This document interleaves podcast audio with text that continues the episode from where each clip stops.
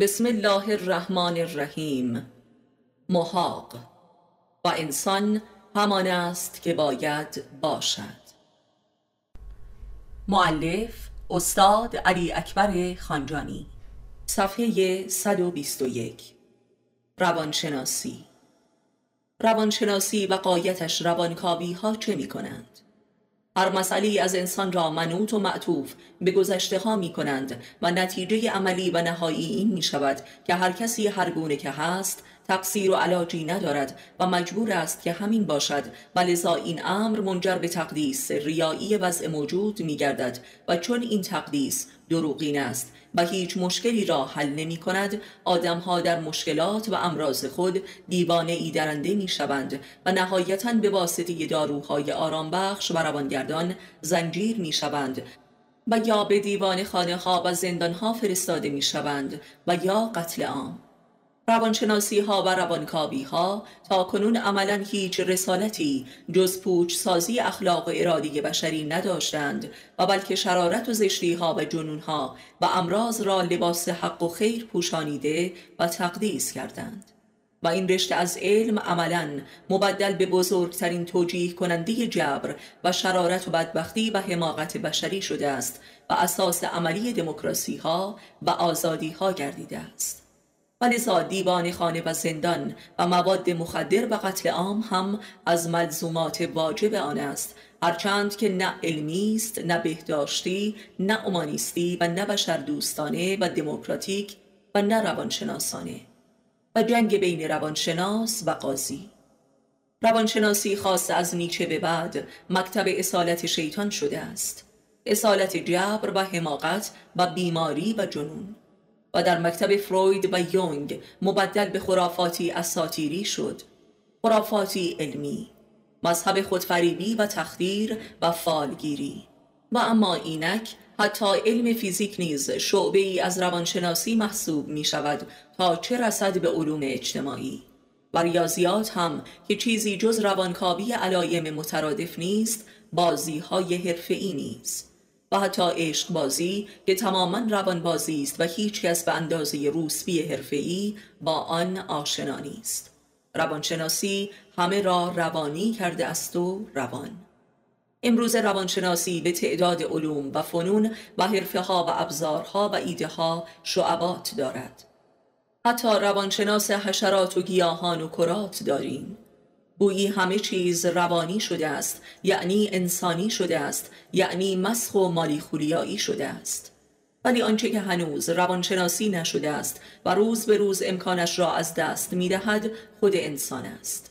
این به آن معناست که انسان در پدیده ها و اشیا و ابزارهای فنی جهان بیرون تجزیه و پراکنده و گم و گور شده است و در هر چیزی نشانی از انسان است الا در خود انسان. از خود انسان گویی هیچ باقی نمانده است که قابل شناسایی باشد الا پوچی و عدم. ولذا اگزیستانسیالیزم که روانشناسی فلسفی است جز پوچی و نیستی و هیچی سوژه‌ای برای معنا کردن ندارد و این پایان فلسفه و روانشناسی است. عرفای اسلامی قرنها پیش از این به این پایان رسیده بودند. به روانشناسی فنا.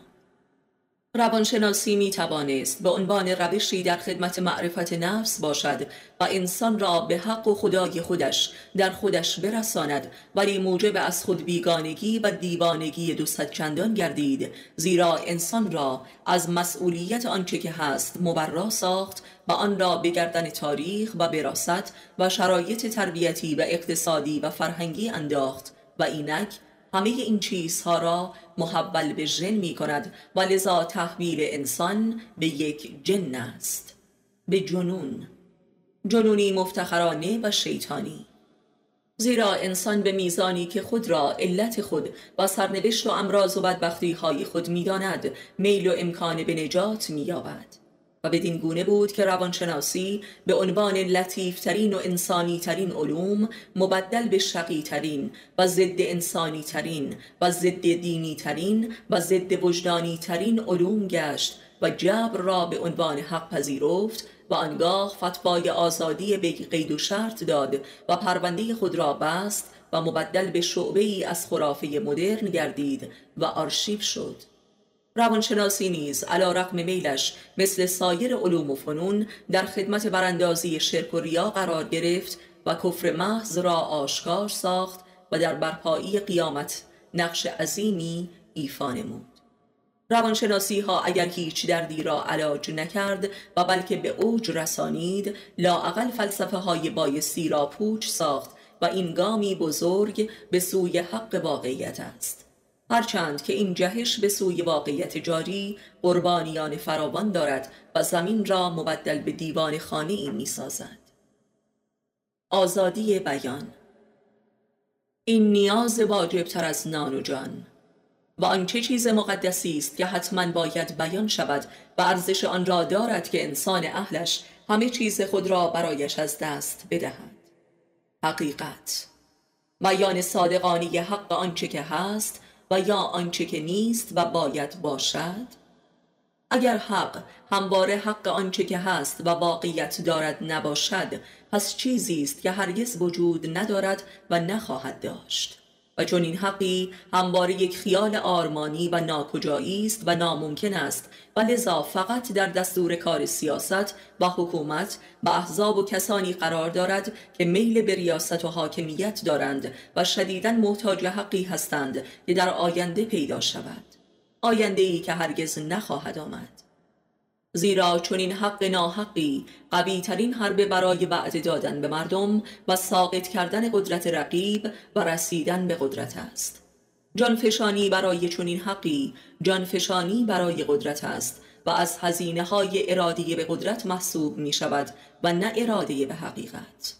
در قرآن مکررن آمده است که پیامبری مبعوث نشد الا برای نشان دادن و تصدیق حقی که در نزد مردم است. ولی اکثریت مردمان این حق را تکذیب می کنند از اکثریت مردم دشمن حق یعنی دشمن بر حق بودن واقعیت و وضع موجود خود هستند و معتقدند که با آنها ظلم شده است و این همان انکار و کفر است. اکثر مردمان پیرو دروغ هستند یعنی دروغ مسلحتی و این حقی است که آنان میطلبند و دموکراسی به معنای حاکمیت اکثریت مردم هرگز نمی‌تواند ذاتا حامی بیان حق واقعیت موجود باشد و لذا ذاتا با آزادی بیان حقیقت در تضاد است. و لذا در حاکمیت دموکراسی بیشترین رأی را کسانی می آورند که بزرگترین دروغهای مسلحتی را گفته باشند و ناممکنترین وعده ها را داده باشند. یعنی حق را به آتیه محول کرده باشند و حق واقعیت موجود را ترد کرده باشند. دموکراسی در هر جامعه ای مظهر حاکمیت بزرگترین دروغهای ممکن در آن جامعه است. مظهر شدیدترین انکار درباره حق واقعیت موجود یعنی آزادی بیان در جوامع دموکراتیک فقط به معنای آزادی بیان دروغهای مسلحتی است که واقعیت را پنهان سازد و حق را به عدم یا آینده بفرستد به همین دلیل است که مخوفترین سانسورها و خفقانهای پیچیده و سازمان یافته و تشکیلات اطلاعاتی امنیتی جاسوسی هولناک و به صورت امپراتوری های پنهان از مختصات جوامع دموکراتیک و مردمی است. و این سازمان ها با دموکراسی عمری برابری دارند و لذا نخستین این سازمان ها در نخستین حکومت های مردمی پدید آمدند در آمریکا، بریتانیا، شوروی و اسرائیل. و لذا شدیدترین مبارزه برای آزادی بیان در دموکراتیک ترین کشورها در جریان است. زیرا شدیدترین خفقانها و ترور افکار هم در این کشورها وجود دارد. زیرا اصلا بزرگترین دروغ مسلحتی کل تاریخ بشر همان دموکراسی است و دموکراسی بر بزرگترین دروغ بشری بنا شده است و نمی‌تواند حقیقتا طرفدار آزادی بیان حقیقت باشد. زیرا دموکراسی عملا همان حاکمیت قدرتمندان و شاهان بیتاج و پنهان بر مردم است. منتها به مسئولیت بر رأی و انتخاب خود مردم. به همین دلیل حکومت هایی که از رأی بیشتری برخوردارند عملا دیکتاتورترند. در یک جامعه دموکراتیک هر فردی احساس شاهی دارد و در صف شاه شدن به نوبت است. بنابراین هر فردی به طور آگاهانه به میزانی که منکر هر حقی در واقعیت موجود است می‌تواند به شاخ شدن انقریب خود امیدوار باشد. زیرا فقط در این صورت می‌تواند رأی بگیرد. لذا در جوامع دموکراتیک هیچ کس کمترین میلی به حق و بیان حقیقت ندارد و همه به طور حرفه‌ای و آگاهانه ضد آزادی بیان حقیقت هستند. و بلکه همه طرفدار آتشین نفی و نقد و انکارند و حکومتها و خاص سازمانهای اطلاعاتی برای دامن زدن به این نقد و انکار هزینه ها می کنند و جایزه ها می دهند و روشن فکران خاصی را تربیت می کنند که کارشان فقط نفی و انتقاد است و این است آزادی بیان. آموزش و پرورش امروزه آنچه که پرورش یافتگی و تربیت نامیده می شود فقط به میزان آموزش هایی است که یک فرد کسب می کند. به همین دلیل مثلا اگر یک دانشمند مرتکب بدترین جرم و جنایات شود هرگز بی تربیت تلقی نمی شود ولی اگر یک آدم کم سواد حتی صدایش را بلند کند بی تربیت نامیده می شود و اما آموزش چیست؟ آموزش چه چیزی؟ چیزهای گذشته که آدمهایی در گذشته آنها را فهمیدند. دانستن و از بر کردن فهمیده شده های دیگران.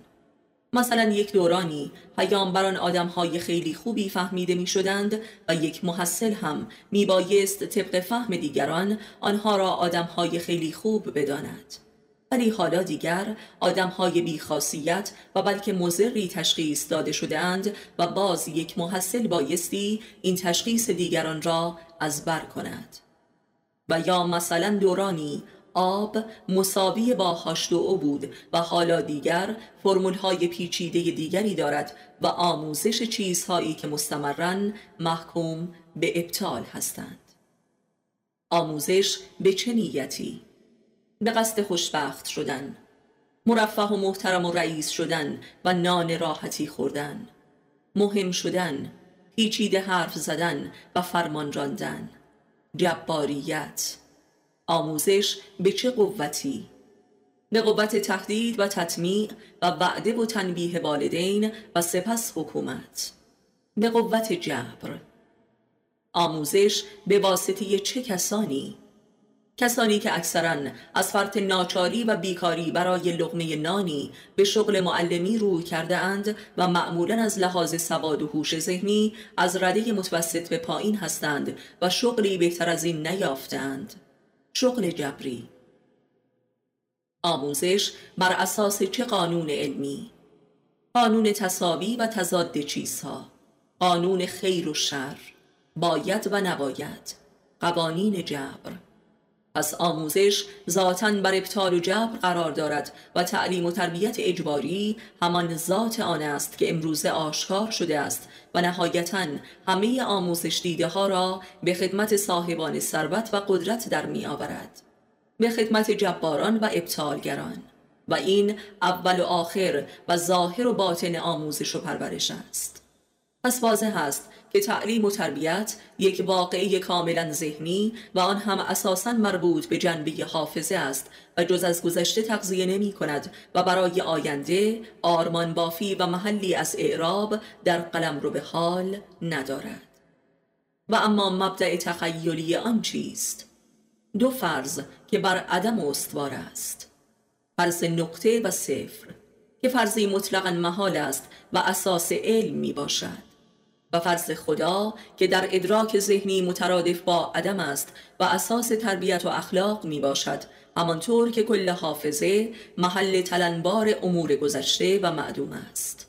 از حافظه که کانون تعلیم و تربیت در وجود بشر می باشد عدم خار است و لذا آرمانها و وعده های حاصل از آن هم در اکنونیت جاری زندگی حرفی برای گفتن ندارد و همه چیز را به عدم دیگری که نامش آینده است محول می کند و درست به همین دلیل آموزش یافته ترین آدم ها یعنی به اصطلاح با تربیت ترین آدم ها را در واقعیت زندگی روزمره در جریه آجسترین و نادانترین آدم ها میابیم. آنها بایستی بنشینند و فقط فرمان برانند و دیگران آنها را تأمین نموده و مشکلاتشان را حل کنند. بدین لحاظ است که عرفا این تعلیم و تربیت مدرسه ای را هجاب اکبر نامیدند. یعنی هجاب واقعیت زنده هستی انسان. این همان معنا و دلیل جبر ذاتی آن است که جز جباریت عملکرد و اراده دیگری نمی‌تواند داشت و آدم تحصیل کرده مظهر ابطال است و نفی واقعیت. معنای روشنفکر هم از همین وضع مفهوم می شود که کاری جز نقد و نفی واقعیت جاری ندارد. ما قبل از آموزش و پرورش عرصه ما قبل خیر و شر و باید و نباید است. یعنی عرصه بدویت و توحش است. و عرصه آموزش و پرورش رو به دوگانگی و تناقض و جدال است و ابطال. به لحاظ معرفت دینی این همان عرصه شرک است و ما قبل آن عرصه جاهلیت کور است و مترادف حیوانیت است. و اما عرصه بعد از آموزش و پرورش که عرصه معرفت قلبی و توحیدی عرفانی است عرصه فراسوی خیر و شر و فرای بود و نبود است و واقع شدن انسان در اکنونیت زندگی است. و در حقیقت همان معرفت رئالیستی به معنای درست کلمه است و این علم حال است که کانونش دل می باشد و نه ذهن. زیرا ادراک ذهنی فقط بر قیاس و تشابه عمل می کند و آرمانش در هر مسئله همان تصاوی است و قایت هر تصاوی نیز پوچی است و این سر ابطال تعلیم و تربیت مدرسه ای می باشد و کمال این واقعه همان پوچی محض است که البته می تواند زین پس انسان را به دل رجوع دهد. در مدرسه چیزی جز تاریخ تعلیم داده نمی شود و لذا جز حافظه تعلیم نمی یابد. ولی دل محل درک واقعیت زنده و جاری است که حق واقعیت آنچه که هست را در مییابد که از فراسوی بود و نبود و باید و نباید می آموزد. یگانه و یگانگی را رضایت را. آموزش مدرسه ای ذاتا سیاه است. سوادی است. زیرا بر عدم که همان ظلمت است استوار است و از تاریکی تغذیه می کند و عدم و تاریکی را بر عرصه روشنایی می آورد مثل کلماتی که بر روی کاغذ سفید نقش می بندد. پس طبیعی است که عدم در محاق وجود محکوم به ابطال و جبر باشد تمدن مدرسه‌ای و کتابی امانا افتادن وجود انسان در محاق عدم است و افتادن عدم در محاق وجود پس واضح است که چرا عارفان بزرگی که از تعلیم و تربیت و دانش و دین و مدرسه فرا رفتند و به معرفت قلبی رسیدند کل این نظام مدرسه ای را ابلیسی دانستند. مثل غزالی، مولوی و شیخ بهایی و امثالهم. و یا حتی نوابقی مثل نیچه، اینشتین و برکسون در غرب. نهایتا بر کل آموزش و پرورش خط بطلان کشیدند و متهم به جنون شدند و حالان که صدها نشانه ابطال و جنون را امروزه در کل نظام آموزش و پرورش در کل جهان شاهد هستیم و های ضد مدرسه را. و این نقطه تمدن نوینی را نوید می دهد تمدنی فراسوی خیر شر. تمدنی یگانه تمدنی قلبی. تمدنی که بر فرض نباشد گذشتگرا و ارتجاعی نباشد ایدئال نباشد واقعی باشد. سرنوشت هر کسی با نظری از بالا بر کل زندگی که کرده است به خود می‌گوید آیا به راستی این من بودم که این چنین زیستم پاسخی که به خود می‌دهد اگر نباشد به این معناست که موجود دیگری بر جای او زندگی کرده و او خودش شاهدی بیش نبوده است. وجودی محض که محتوایش از منبع دیگری بوده است. ظرفی محض که ماهیتش ربطی به وی نداشته است. و تازه این ظرف و وجود محض و بی اراده هم یک هدیه بوده است. زیرا او خود اراده نکرده بود که به دنیا بیاید. با این دیدگاه می توان کل وجود و ماهیت خود را تماما جبری دانست که کمترین اراده ای از خود در آن حضور ندارد الا اراده به اراده کردن که همواره تلاشی مذبوحانه است و اتفاقا همین تلاش است که فرد را به این آگاهی میرساند که مطلقا اراده ای ندارد. به هر حال انصافا نمی‌توان کل حیات و هستی خود را جبری دانست. زیرا اگر چنین بود انسان برای حفظ آن دست به هر کاری نمی‌زد و در آتش مرگ و نابودی خیشتن می بود پس بهتر است کل وجود و ماهیت خود را یک هدیه محض بنامیم هدیه‌ای که می‌تواند ما را به سوی هدیه کننده هدایت کند. به سوی اصل وجود و اراده. و هر که هدیه بودن کل حیات و هستی خود را درک و تصدیق کند و اینکه هدیه‌ای عالی تر از این ممکن نیست در سمت هدایت قرار می گیرد و به تدریج صاحب وجود خود و دارای اراده ای در خیشتن می شود هدیه و هدایت امری واحد است. این راه و روش مؤمنان اهل معرفت است. و اما اگر پاسخی که انسان به خودش در رابطه با آن سؤال می دهد آری باشد حقیقتا در محاق جبر و جبر پرستی افتاده است و مجبور است که به خود بگوید من مجبورم. در این صورت مبدل به موجودی جبار می شود و اکثریت بشر این گونه است. یعنی آزادی خواه. زیرا مجبور است که با هر چیزی مبارزه کند تا مثلا صاحب اختیار گردد ولی فقط مستحلک و دیوانه می شود و این به بیان دینی همان راه و روش کلی کفر است یعنی انکار خدا در خود. آنکه می‌گوید من بی خودم یعنی آنکه جبری بودن وجود را میپذیرد دست از جدال می‌کشد و آزاد میگردد و در وادی اختیار قرار می‌گیرد یعنی روی به سوی خودی می‌کند که همان خداست. ولی آنکه می‌گوید من خودم هستم خودش را مجبور کرده است به چیزی که نیست یعنی به خودش دروغ گفته است و این منشه ذاتی خودفریبی در انسان است. و منشه هر جهل جنون و جنایتی. ولی آنگاه که مرتکب جنایت شد اعتراف می کند که به خدا من نبودم. به معنای این اعتراف این نیز هست که خدا بود که جنایت کرد نه من. ولی این جنایت معلول انکار خدا در خیشتن است. هر کس به خوبی می‌داند که در جبری ترین شرایط نیز دارای اختیار است ولی آنچه که وی را از این اختیار محروم می کند تکبر و انکار این حقیقت است که او خودش نیست. یعنی انکار خدا در خیشتن خیش موجب می شود که انسان به هر جبری تندر دهد. یعنی خدا در انسان منشأ اختیار است زیرا عرصه خود بی انتها و هزاران بعدی است که در قلمرو ادراک ذهنی عین بیخودی فهم می شود. این بیخودی کارخانه لامتناهی بودن انسان و اختیار مطلق اوست در صورتی که تصدیق شود و در غیر این صورت کارخانه جبرها و رسوایی هاست.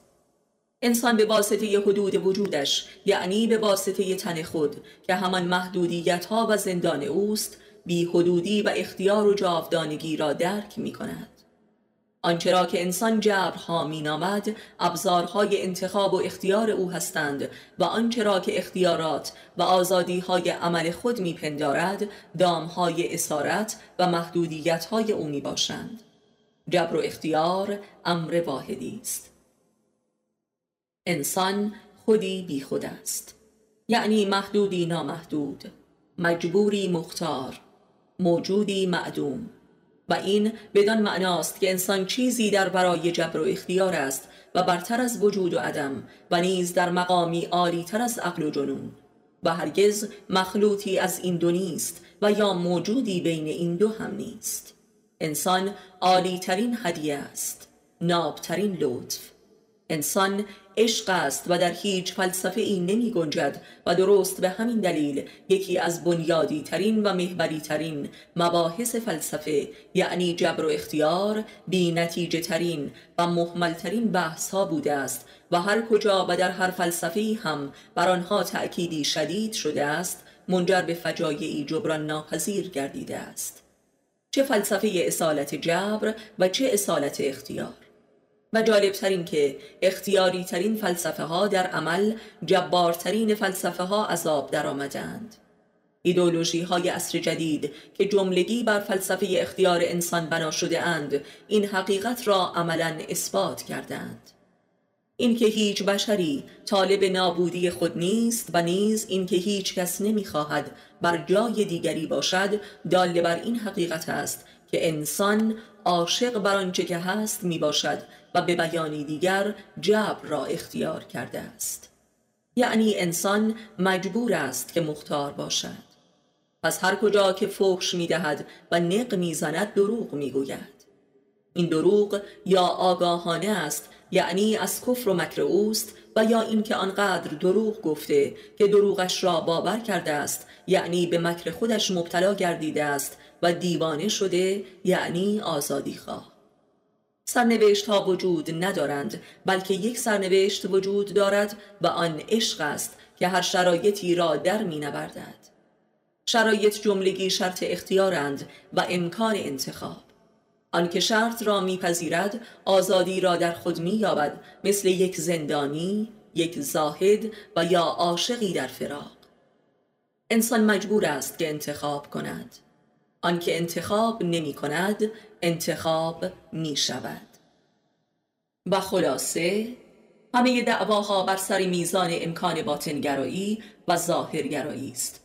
هر آنچه که جنگ بین تمدنها و فرهنگها و فرقه ها و گروه ها و افراد بشری تحت هر عنوانی رقم می‌خورد و حتی نبرد طبقاتی. و نیز هر تفاوتی بین افراد و گروه ها چیزی جز تفاوت در درجات و موضوعات ظهور و بروز نیست. اینکه چه چیزی باید در باطن انسان باقی بماند و چه چیزی باید ظاهر شود و آنچه هم که ظاهر می شود چه چیزهایی و به چه حدی باید در بازار ظاهر شود و یا در خفا. بدین ترتیب مدرنیسم و دموکراسی و تکنولوژیسم در ذات خود و در آرمانهای آگاه و ناآگاه خود در یک قطب قرار می‌گیرد که کانون ارادی به ظهور محض و بی قید و شرط است. و دین و اخلاق و سنت و نظم اجتماعی و قوانین مدنی و جزایی ذاتا در قطب مقابلش ایستادهاند و در عین حال که دشمن آن محسوب می‌شوند امکان تحقیق گام به گام را به اراده به ظهور می‌دهند تا انسان به قایتش بروز کند بدون اینکه قبل از بروز کامل نابود شود. یعنی کل دین عامه و عرف و اخلاقیات خواه ناخواه عملا در خدمت اراده به ظهور قرار دارند و اراده به ظهور بدون محافظ کاری سنت ها نمی‌تواند به کمالش برسد و تا همین جای راه را هم نیامده از هم فرو می پاشد. جنگ سنت و مدرنیسم ذاتا دوستانه است. سنت می‌گوید آشکار شوید ولی اندک اندک بگونه ای که نظم جامعه از بین نرود تا انسانها به تدریج به امور بارز شده عادت کنند و به چنان هیجانی نیایند که موجودیت اجتماع در خطر نابودی قرار گیرد. سنت می‌گوید هر چیزی اول باید قانون شود و بعد بارز ولی مدرنیسم می‌گوید هر چیزی اول باید بارز گردد بعد خودش خود به خود قانون می شود یعنی عرف می گردد سنت نگران جامعه است و مدرنیسم فقط خواهان فردیت محض است. و همین دلیل امروزه در تمام کشورها دو جریان کلی وجود دارد که به صورت دو نوع کلی از احزاب بروز کردند. که یک نوع آن رادیکال هستند و نوع دیگر محافظه کار و این همان رویارویی دیالکتیکی سنت و مدرنیسم است که افراد را گام به گام به سوی ظهور و بروز اراده و نفسانیت هدایت می کند بی آنکه جامعه فرو پاشد. که البته فرو می پاشد منتها اندک اندک و به ای که انقلابی شدید و مهار ناشدنی رخ ندهد. و اما موتور محرکه و عامل و علت و ابزار این ظهورگرایی چیزی جز علوم و فنون نیست یعنی تکنولوژی. تکنولوژی کلا رسالت استخراج باطن آگاه و ناآگاه بشر را دارد. تکنولوژی قلمرو برون افکنی بشر است و همه ایده ها و آرمان ها و اخلاقیات را گام به گام تسلیم خودش می کند و فلسفه های اخلاقی مجبورند فقط این واقعه را تفسیر نموده و ماهیت خود را دگرگون سازند و برای این دگرگونی خود نیز باز فلسفه های جدیدتر و تعابیر نوینی ابدا نمایند. تکنولوژی حتی در قالب قوانین مدرن و دستگاه های قهریه حکومت ها و نظام های قضایی و جزایی مظهر وجدان بشر گردیده و در واقع عذاب وجدان و احساس اخلاقی و حیا و تقوای باطنی بشر را به برون کشیده و از بیرون بر بشر مسلط ساخته است. و از این هم فراتر حتی با امراض و بنبست ها و حراس هایی که برای بشر پدید آورده عملا جهنم را در بیرون برای بشر آشکار و فراهم ساخته است ایدز، سرطان، آلودگی محیط زیست، بمب ها که جملگی از محصولات تکنولوژی هستند در واقع تکنولوژی با وعده های بهشتی خود عملا جهنم را پیش روی بشر نهاده و او را برحضر می دارد. این جهنم همان بهشت خیالی نفس بشر است که به عرصه ظهور رسیده است. یعنی مدرنیسم و دموکراسی جز به قوه قهریه و جهنمی حکومت ها و سازمان های اطلاعاتی و قضایی و پلیسی که همگی به یاری تکنولوژی ممکن می شود امکان پذیر نمی شود و نیز به مهار حراس و عذاب ناشی از ایدز و ایبولا و جنون گاوی و سلاح اتمی و شیمیایی و ترور و سرطان و صدها درد و ناامنی لاعلاج دیگر. اینها جایگزین تقوا و وجدان بشرند که از درون بشر در بیرون پیدا شده و بر بشر حکم میرانند. و از این روست که می‌بینیم آزادی و دموکراسی در واقعیت و بطن خودش مستمرا خشنتر و دیکتاتورتر و بیرحمتر و حراسناکتر می شود و جزین امکان بروز نمی یافت و استمرار پیدا نمی کرد. یعنی آنچه که در جهان امروز رخ می دهد یک نظام مدار بسته و کاملا خودکفاست و همه چیزش با یکدیگر موافق است و لازم و ملزوم می باشد و از برون از خود هیچ انتقادی را نمیپذیرد الا اینکه در خودش حل می کند و به خدمت بقا و استمرار خود می گیرد. یعنی انسان در جهان سیطره تکنولوژی و مدرنیسم که معلول طبیعی آن است تا به ذات خیش به برون افکنده و استخراج می گردد و از انسانیت در درونش هیچ باقی نمی ماند و کمال چنین برون افکنی و کاملترین برون افکنده شده یعنی انسان کامل این سیطره همان کسی است که دجال نامیده شده است و همچون خدای کل این بشریت تکنولوژی پرست جلوه می کند و بشریت را به پرستش و اطاعت محض خود می خاند. که در نقطه مقابل انسان عارفی قرار دارد که بدون واسطه تکنولوژی و به واسطه تزکیه و معرفت نفس برون افکنی نموده است که در حد کمالش همان ناجی است که وجود محض خودش ظرف ظهور و بروز ذاتش می باشد. این مد خداست و آن مد ابلیس است. دو مدرنیسم کامل و دو برون افکنی کامل که منجر به انسان ابلیس گونه و انسان خدایگونه می شود.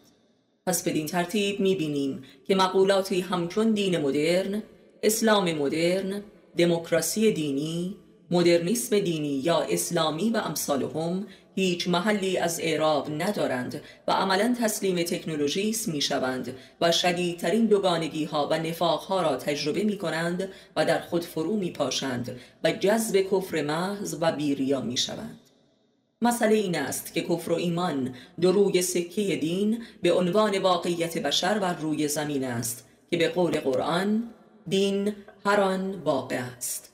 بدین ترتیب تکنولوژی و مدرنیسم و دموکراسی در ذاتش و علا رقم میلش در خدمت دین خالص و بیریاست و ریشه های شرک و ریا و نفاق را در انسان برمی اندازد و این حق دینی آن است. که حق در هر واقعی جاری و مسلط بر آن است و این همان واقعیت دینی کل جهان بشری می باشد. و عرفان یا معرفت نفس رسالتی جز کشف حق در اوج ابطال ندارد. کشف دین در کمال کفر کشف متافیزیک در فیزیک کشف آخرت در دنیا کشف خدا در خاک بشر. بدین ترتیب عرفان به لحاظی همان درک حق عرفی بشر در هر دوران است و دقیقا عین عرفان است. زیرا هیچ بشر بی حق و بی خدایی نمی تواند اصلا وجود داشته باشد و این آموزه دین است. بنابراین پوچی و هیچی و یأس و بدبینی مفرت حاصل از این کتاب فقط مربوط به عدم درک و پذیرش حقیقتی است که عین واقعیت است. زیرا حقیقت همواره عین واقعیت است و حقایق غیر از این خرافه و بازی و فریبی بیش نیستند چه فلسفی باشند چه الهیاتی و چه سیاسی و علمی. و خوشبینی اگر ممکن باشد فقط محصول نهایی واقع بینی است و ما بقی خودفریبی است. که به قول امام علی علیه السلام دوزخ همان بیمعرفتی است. اگر کل واقعیت جاری جهان بدین گونه که از هزاران سال پیش آمده و بر همان منوال به پیش می رود مطلقا معیوسانه و غیر قابل تحمل برای وجدان بشر است پس بایستی جدا و با تمام وجودش خواهان بدعت باشد. بدعتی در ذات و اراده و علم ازلی پروردگار. این بدعت در عین حال همان گوهری ازلی ابدی رحمت مطلقه پروردگار است که در دل موحدان خالص یافته و خواسته می شود این بدعت در وجود ناجی آشکار می گردد و وجود خود ناجی مظهر همین بدعت و رحمت مطلق خداوند است. این ناجی به قول هایدگر از جنس چوپانی از اصر حجر است که با چوب دستیش این سیاره به خطا رفته را بر جایگاه حقیقیش باز میگرداند. این ناجی یک انسان تاریخی نیست بلکه بر تاریخ و پسا تاریخ است و به معنای کامل و واقعی کلمه پست مدرن است. چوپانی عارف و محیط بر زمان. انسان از هر ناممکنی یک ممکن می آفریند و این از ویژگی خدایگونی انسان به عنوان اشرف مخلوقات است. و نیز هرچه که امری ناممکن تر می شود در دل انسان ممکن تر می آید و ناممکن ترین امرها درست بر آستانه امکان قرار دارد. کافی است که اراده شود حتی در دل یک انسان. و همواره انسان یکی است و مابقی شبه انسانیت است. یکی فی نفس هست و مابقی تظاهر به هستی می کنند. انسان برون افکنده شده به واسطه تکنولوژی و در تکنولوژی انسان توهی شده از اراده و کل امیال و آرمانها و قرایز خیشتن به قدرت تکنولوژی یک انسان کاملا پوچ و پوک شده است. انسانی کاملا بیخود که دیگر حتی کمترین احساس و اثری از خودیت در خیشتن نمییابد و گویی انسان فنا شده از خود و بقا یافته در تجسد صنعت است. انسانی تبدیل شده به اشیا و جلوه های ویژه صنعتی. انسانی که نهایتا مساوی است با یک ابر کامپیوتر که در مقابل صفحه سینمایی که حافظه این کامپیوتر را مصور و ممکن می سازد خود را تماشا می کند انسانی که کل طبع خود و طبیعت را مبدل به صنعت کرده است و هر آنچه که اراده کرده است در بیرون و در کالبد صنعت واقع شده است و این همان بهشت گم شده آرمانی بود که اینک عین جهنم شده است. و اما اینک از انسانیت انسان در درونش چه چیز باقی مانده است؟ این انسان به واسطه قدرت استخراج کننده دانش و فن و صنعت و هنر در واقع کاملا از نفس خود پاک شده و تزکیه نفس گردیده است و از منیت هیچ حس و نشانی ندارد. انسانی کاملا ایثار شده و فنا گردیده است. بدین لحاظ عین آن زاهد عارفی است که به واسطه تقوا و معرفت نفس از کل منیت و نفسانیت خود پاک شده و دلش آینه جهان و محل ظهور پروردگار شده است و به قول امام علی علیه السلام در هر آنچه که در جهان بیرون می‌بیند جز حقیقت و خدا نمی‌بیند.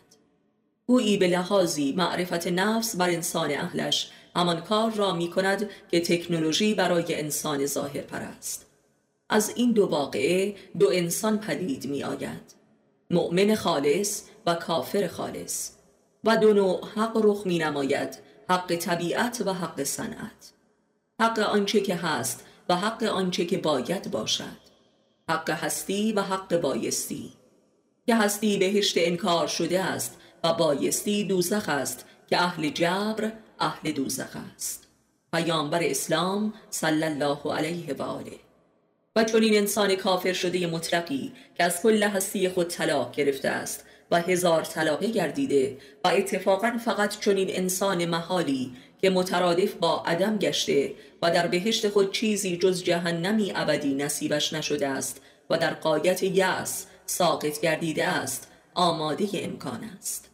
امکان رویارویی با حق و خداییت ذات خود در جمال آن عارف کامل که خود خودش است و مظهر وجود فضات است و این صورت دنیوی قیامت می باشد. دیدار با پروردگار در جمال خاک. ناجی انسان موعود انسان کامل. و در این دیدار در واقع با خودش دیدار می کند و می گوید من همو هستم. و این واقعی این همانی است. یگانگی ذاتی کفر و ایمان. و در این واقعه این یکی در حکم شفاعت کننده کل بشریت ساقط شده در تکنولوژی است. یعنی روح بشریت را از کالبد صنعت بیرون می کشد و به وی برمیگرداند.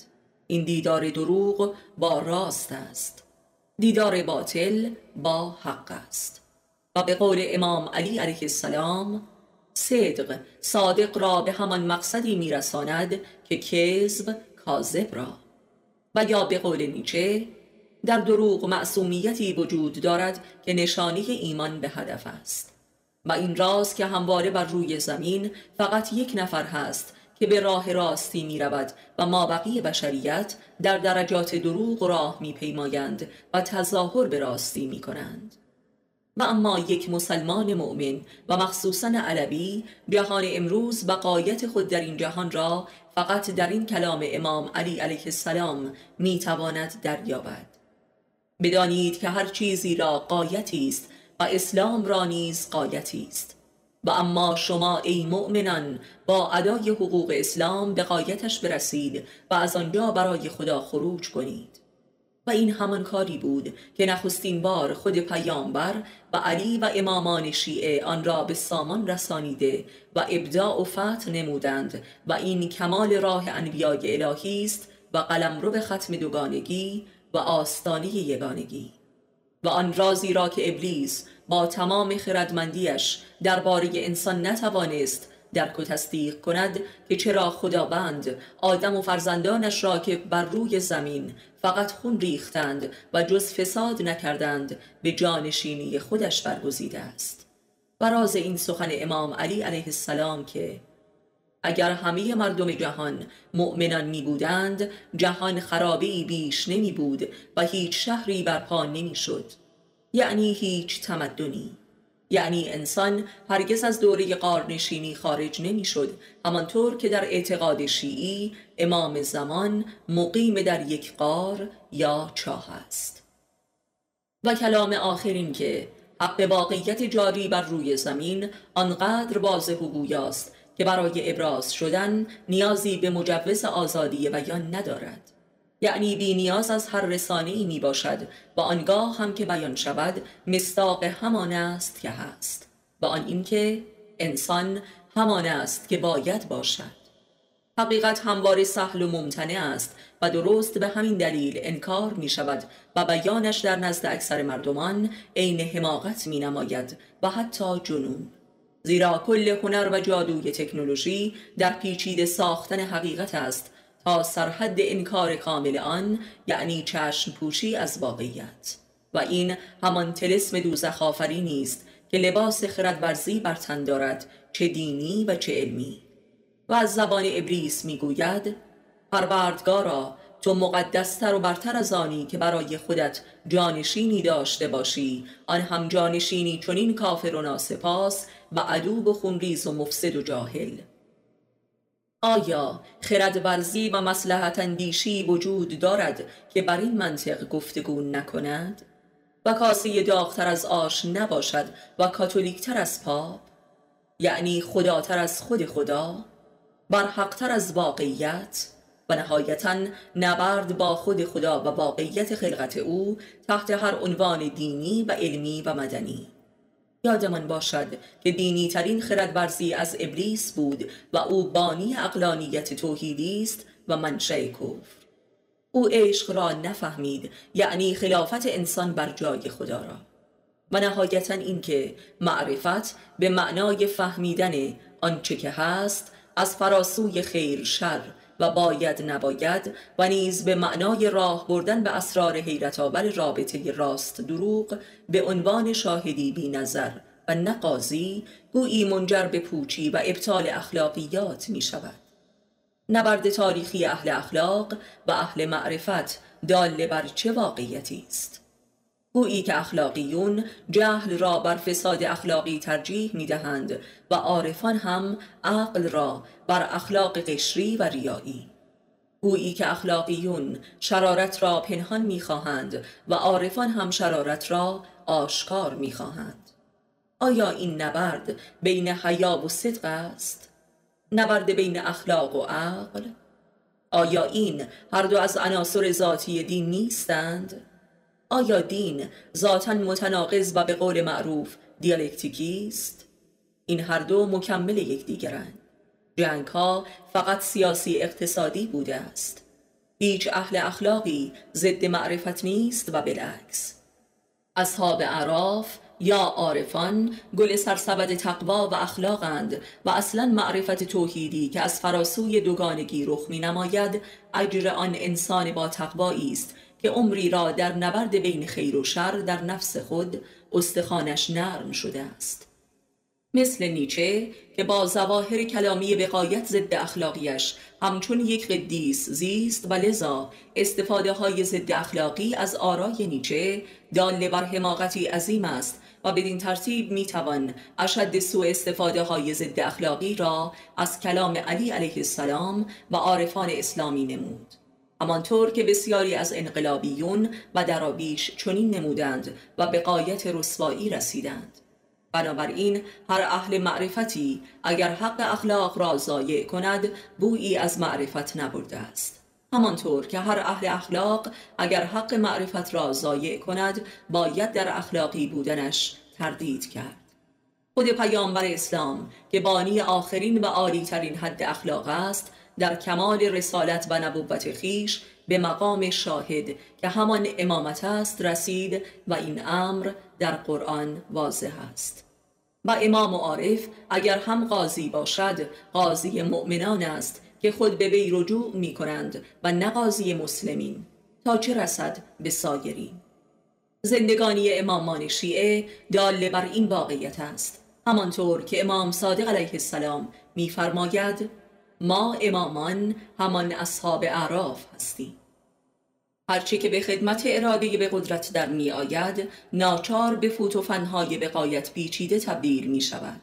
بروکراسی و تکنوکراسی و تئوکراسی و دموکراسی و هر کراسی دیگری حاصل اراده به قدرت است. که حقی را بازیچه مکر می سازد و نهایتا با تمامیت آن حق و تمامیت اراده صاحب قدرت به بنبست رسیده و جبران مواجه با خود براندازی می شود و این خود براندازی عرصه ظهور های علمی و فنی و دینی و هنری و سیاسی است. افسانه هایی که خود را بر جای حقیقت قرار می دهند دروغ هایی واقعی. واقعیت هایی دروغین. اراده به قدرت عرصه هر پوچی و ابطال است. فلسفه نیچه تبیین این واقعیت است. اراده به قدرت و اراده به حقیقت در جریان التقاط همان شرک است که فروپاشی عاقبت آن است. و نهایتا اینکه بیان عرصه ظهور حق یگانگی نیست. و بلکه هرچه که انسان موحدتر یعنی باطنا یگانه تر می شود و به حریم یگانه نزدیک تر می گردد اتفاقا در عرصه بیان محل بروز شدیدترین تضاد هاست. و علی علیه السلام بدین لحاظ اصفعی کامل است و درست به همین دلیل اشد کفر و ایمان از سخنان ایشان قابل برداشت می باشد آنگاه که حقی از فراسوی بود و نبود دیده و بیان می شود هر معنایی اشد بود و نبود واقعیت ها را تو امن به نمایش می گذارد و از دیدگاه اسیر بود و نبود چنین می نماید که گویی بود و نبود هر چیزی مساوی است. و حالان که هرگز چنین نیست. و این رویارویی یگانگی با تصاوی است که کمال هر رویارویی در قلمرو معرفت می باشد و هر که این تفاوت کبیر و بقایت لطیف را درک نکند هنوز به وادی توحید نرسیده و اسیر شرک و دوگانگی می باشد و لذا انسان حقا موحد را کافر ارزیابی می کند همانطور که همه عارفان بزرگ چنین ارزیابی شده اند و خود علی علیه السلام نیز. و محاق همانا ظلمت ناشی از غیبت انسان یگانه است. غیبت امام. زیرا با نور وجود اوست که ابطال هر تصابی عیان می گردد و یگانگی مسیح و نیچه.